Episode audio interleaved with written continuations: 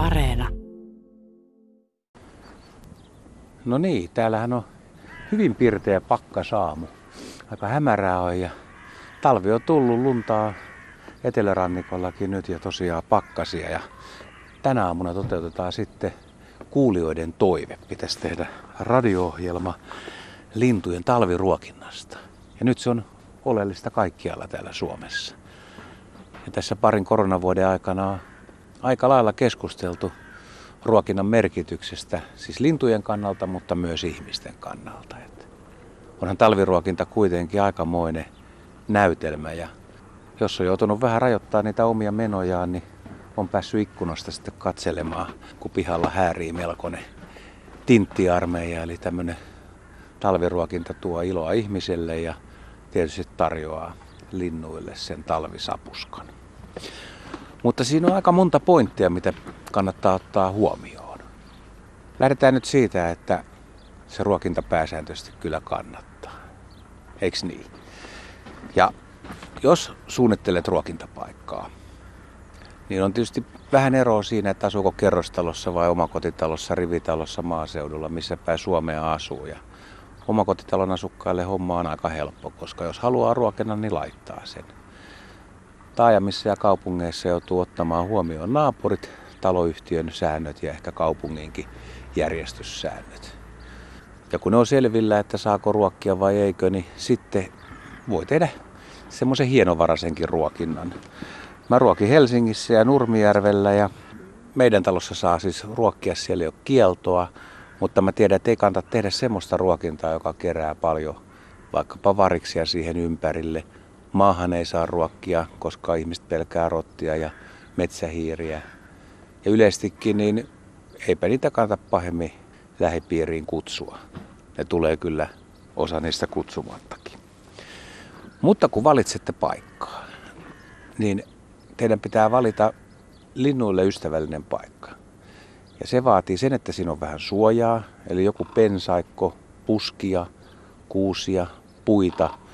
Että kun ne linnut tulee syömään, niin ne pääsee myös piiloon. Kovin tuulista paikkaa ei kannata valita. Et jos on ihan avoin kenttä, niin siinä on aika kylmä, jos tuulee, ja lisäksi varpushaukka tai varpuspöllö tai joku muu peto. Pientaloalueella ehkä kissatkin, niin pääsee helpommin sitten saalistamaan näitä lintuja. On otettava huomioon ne linnutkin. Sitten taas toisaalta niin saa olla pikkasen itsekäs, että jos haluaa, että keittiön ikkunasta tai olohuoneen ikkunasta näkee sen ruokinnan, niin kunhan varmistaa, että omat ikkunat ei peilaa maisemaa tai ei ole semmoista läpitaloefektiä, että linnut lentää ikkunaan, niin kyllä sen ruokinnan voi laittaa aika lähelle omaa ikkunaa, niin pääsee sitten seuraamaan, koska se on halvinta teatteria mitä on. Tai en tiedä, onko se niin halpaa, jos oikein innostuu. Kyllä noin pähkinät aika paljon maksaa. Ja auringon kukkakin. Sitten sitä ruokintaa ei kannata laittaa paikkoihin, missä mahdollisesti lapset leikkii, eli leikkikenttien lähelle, eikä myöskään oikeastaan roskiksien viereen, koska se on sitten taas lisä houkutin kutsumattomille vieraille. Mutta tuulensuojainen paikka, missä on pensaikkoa. Siitä lähdetään liikkeelle. Ja sitten, mitä laitetaan, mitä halutaan. Siis perusruokaahan on auringonkukan siemenet. Niitä tuodaan Suomeen hillittömiä määriä. Joku voi kysyä, että tuodaanko liikaa ja voin sanoa, että ehkä tuodaan.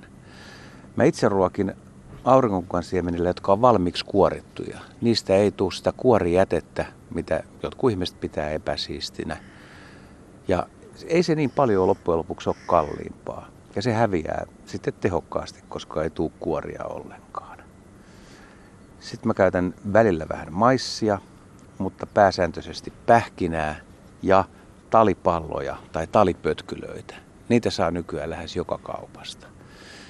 Ja tällainen tarjonta, että jos on aurinkokukan siemenet, pähkinä ja talimakkara, niin sillä saa jo lähes kaikkien lintujen tyydytyksen hoidettua. Paitsi sitten maaseudulla ehdottoman tärkeää on, että löytää jostain vielä kauraa ja laittaa kauraa keltasirkuille. Nyt mä oon tässä täyttämässä itse asiassa tämmöistä muoviputkea, missä on pienet aukot, mistä sitten tintit ja varpuset pääsee syömään. Ja tässä on kuorittua auringonkukkaa ja vähän hirssiä ja tässä on vähän kyllä kauraakin seassa ja sitten on ihan tämmöistä pientä pähkinänmurua. Tästä on tehty tämmöinen sekoitus. Että vaikka kaupassa myydään valmista tavaraa, niin voi tehdä semmoisen sekoituksenkin itse. Sehän on tässä hauskaa, kun kokeilee näitä. Ja kyllä se murskattu pähkinä ehkä kuitenkin on ykkönen. Kyllä se melkein lähtee aikaisemmin kuin siemenet.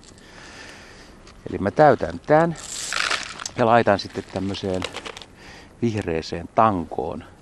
Olen ajatellut, että liiemmälti oravat ei tulisi syömään, mutta kyllä ne tulee aina ja mä en ole niitä pystynyt estämään. Ja mä oon nyt tehnyt sitten sopimuksia oravien kanssa, että kyllä nekin saa syödä, että ei ne kuitenkaan niin paljon syö. Että ehkä jos laittaa semmoisen ruokinnan, mihin tulee 50 variksen parvi, niin sitten hävii kaikki, kaikki ruuat. Ja närhetkin on aika tehokkaita, mutta ei nuo oravat pysty kaikkea syömään. Eli hyväksyn oravat ruokinnalla. Ja aurinkonkukka tuo talitiaisen, sinitiaisen, maaseudulla toivottavasti myös hömötiaisen ja kuusitiaisenkin syömään. Pähkinät voi tuoda harvinaista lajeista vaikkapa nakkelin, mutta tintit syö myös pähkinöitä. Hirssi tai durra tai pienemmät siemenet, niin voi saada vihervarpusia ja urpiaisia. Leivänmuruilla voi saada talvehtimaan jääneen punarinnankin siihen ruokinnalle. Marjoilla mustapääkertun, musta rastaan. Eli hyvä ruokinta kerää kyllä aikamoisen katrahan lintuja, eri lajeja. Talviruokinta on siis lisännyt talvilintujen määrää. Sitä ei voi kieltää. Viherpeippo, sinitiainen, mustarastas, tikli, pikkuvarpunen. Nämä lajit on hyötynyt siitä, että ihmiset ruokkii lintuja. Ja ihan relevantti kysymys kyllä on se, että vääristyykö lintulajisto sen takia, että no, Vekku, koira tuossa vähän vinkuu, haluaisi lähteä aamulenkille, mutta täytyy ruokkia nämä linnut ensin.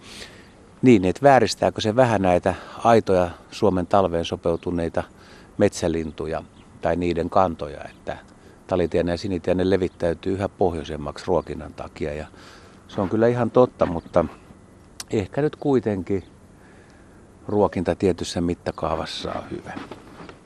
Sitten mulla on tämmöinen talipötkö tässä, iso talitanko, mikä on ostettu ihan kaupasta ja muovit pois ja mä laitan tämän tuommoiseen metallihäkkyrään, koska muuten varikset tai oravat vietän saman tien. Ja tähän tulee käpytikka syömään mielellään ja varpuset ja tintit ja uskokaa tai älkää, niin mä oon näihin talitankoihin saanut viime vuosina kaksi, miele, kolme mielenkiintoista lajia. Pyrstötiaisen, mikä on kyllä monilla muillakin käynyt ruokintapaikalla. Puukiipien, mitkä myös käy talia syömässä tai sitä rouhetta, mitä tästä muut linnut hakkaa ja tippuu maahan. Ja ihan kahtena viime vuonna, niin yllätysvieraana, niin mun ruokinnalla käy hippiäisiä.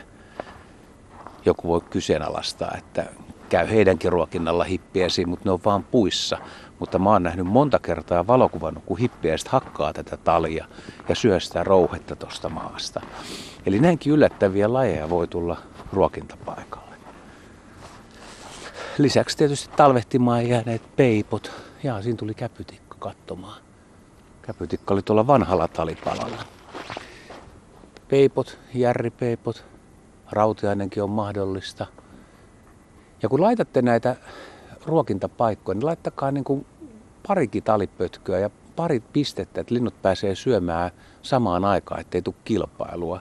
Ja tämmöinen ihan perinteinen lintulauta on ehkä vähän heikko, koska linnut pääsee ulostamaan sinne ja parempi, että linnut vaan käy hakemassa sen ruoan sieltä ja syö sen sitten jossain muualla. Ja se varmistaa sen, että ruokintapaikka pysyy aika pitkällekin puhtaana. Ja se onkin se sääntö, että jos ruokit, niin pidä huolta siitä ruokinnasta. Ja pakkaspäivinä siinä ei ole suuremmin ongelmia, mutta sitten jos tulee noita lauhoja jaksoja, että on lämmintä, niin sitten saattaa olla, että bakteerit ja taudit leviää vähän siellä ruokinnoilla, että, että ihminen on myös vastuussa siitä. Mutta mä itse olen oppinut talviruokinnan avulla linnuista niin paljon, lintujen käyttäytymisestä ja lintujen liikkeestä, arvojärjestyksestä, hierarkiasta, yksilöllisistä eroista, että, että melkein enemmän kuin missään muualla. Et, et siksi on yksi hyvä peruste, että se on luontosuhteen tärkeimpiä hommia. sä näet niitä lintuja, sä näet miten ne käyttäytyy, mitä ne tekee siellä ja jos ei talviruokintapaikalla näe sitä, niin se on kyllä sitten oma vika, ettei jaksa keskittyä. Et näkee selkeästi, että jotkut viherpeippoyksilöt on paljon vahvempia kuin toiset. Punatulkut, mitkä unohdin tuossa alussa mainita. Punatulkut saattaa dominoida siinä ruokintapaikalla jotkut yksilöt. Ja vähän heikommat ja aremmat tulee sitten myöhemmin syömään. Ja sitten voi seurata tosiaan aktiivisuutta, kuinka aikaisin pimeässä ne tulee, milloin linnut pitää taukoa tai oravat, miten myöhään ne illalla syövät. Ja sitten voi nähdä jopa paikassa, missä on linnunpönttöjä, niin että lintu käy syömässä illalla ja pujahtaa saman tien viimeisen aterian jälkeen, sen päivän viimeisen aterian jälkeen sinne pönttöön yöpymään. Ja sitten tulee taas aamulla uudestaan syömään.